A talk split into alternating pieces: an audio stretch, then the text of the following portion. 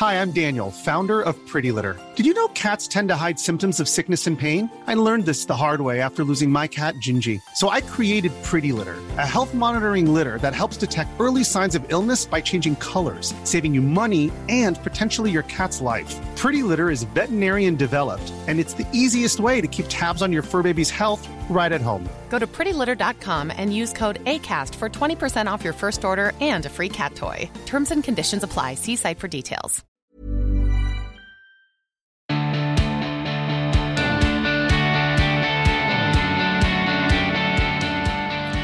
Hello, hi, and welcome to another episode of the Emma Gunn Show. Thank you so much for joining me. I'm your host, Emma Gunn Varnder, and in this episode, one of the December dailies, the Christmas pods, I thought we could talk about sleep and what on earth to do when you don't seem to be able to get any.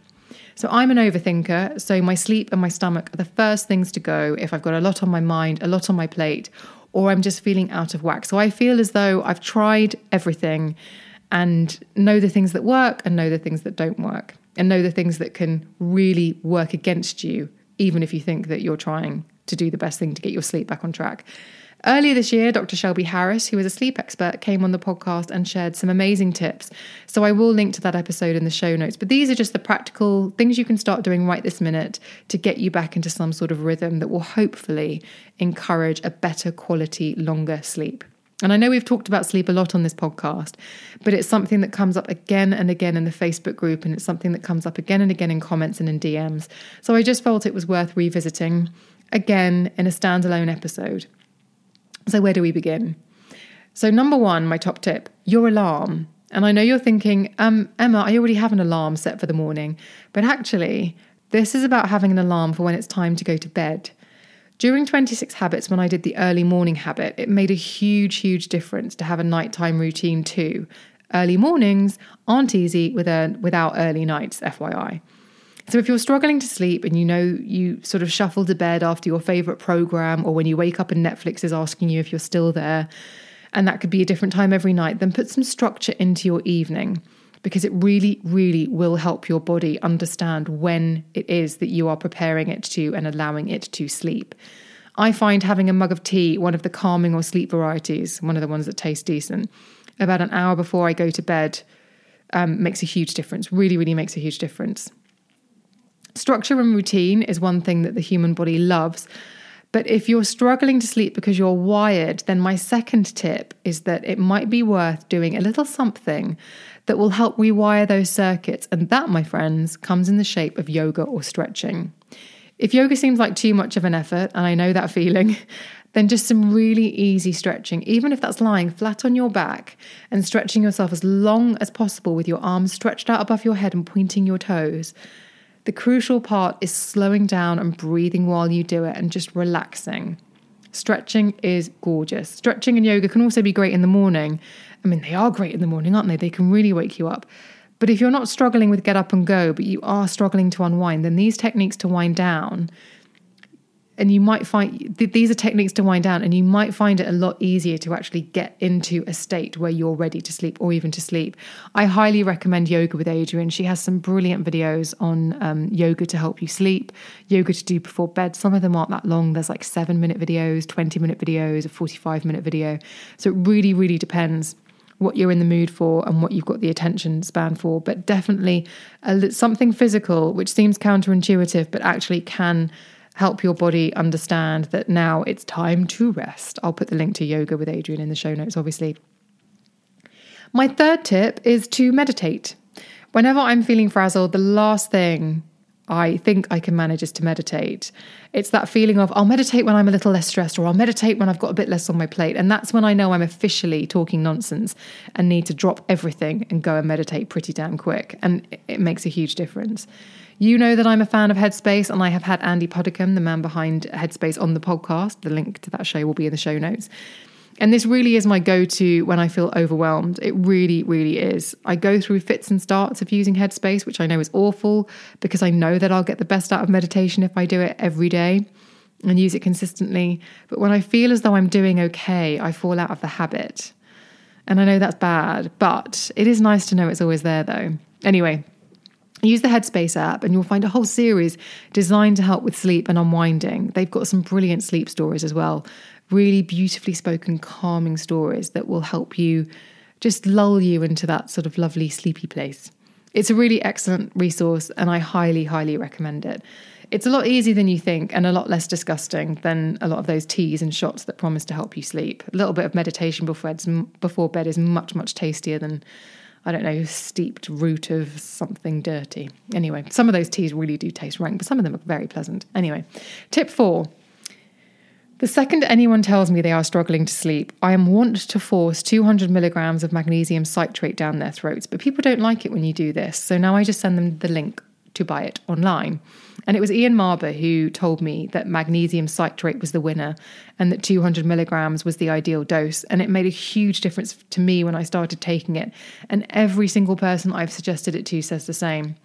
Think of it as nature's Valium. It's a natural relaxant, and magnesium deficiency is actually associated with higher levels of stress and anxiety. So yeah, get yourself some magnesium and take it an hour before you go to bed if you're struggling to sleep. My 5th tip is list writing. It's one of my new superpowers and has made a huge difference to my life, but also to my sleep this year. And I use the 5-minute journal, but if I take a moment before bed to quickly write the things I've done in the day and what I have to do tomorrow, then it feels as though it puts them on hold in a very healthy way. So I can say, right, I know what's coming, just pause for a sec, then I can sleep and then I can pick them up with a new, fresh attitude in the morning. My technique is to write in my journal and then put on some white noise or rain effects or sleep sounds or Joe Rogan, because I love his voice, to try and drift off. Just not the episodes of the Joe Rogan podcast where he has his MMA friends on, because that's going to wake you up. Anyway.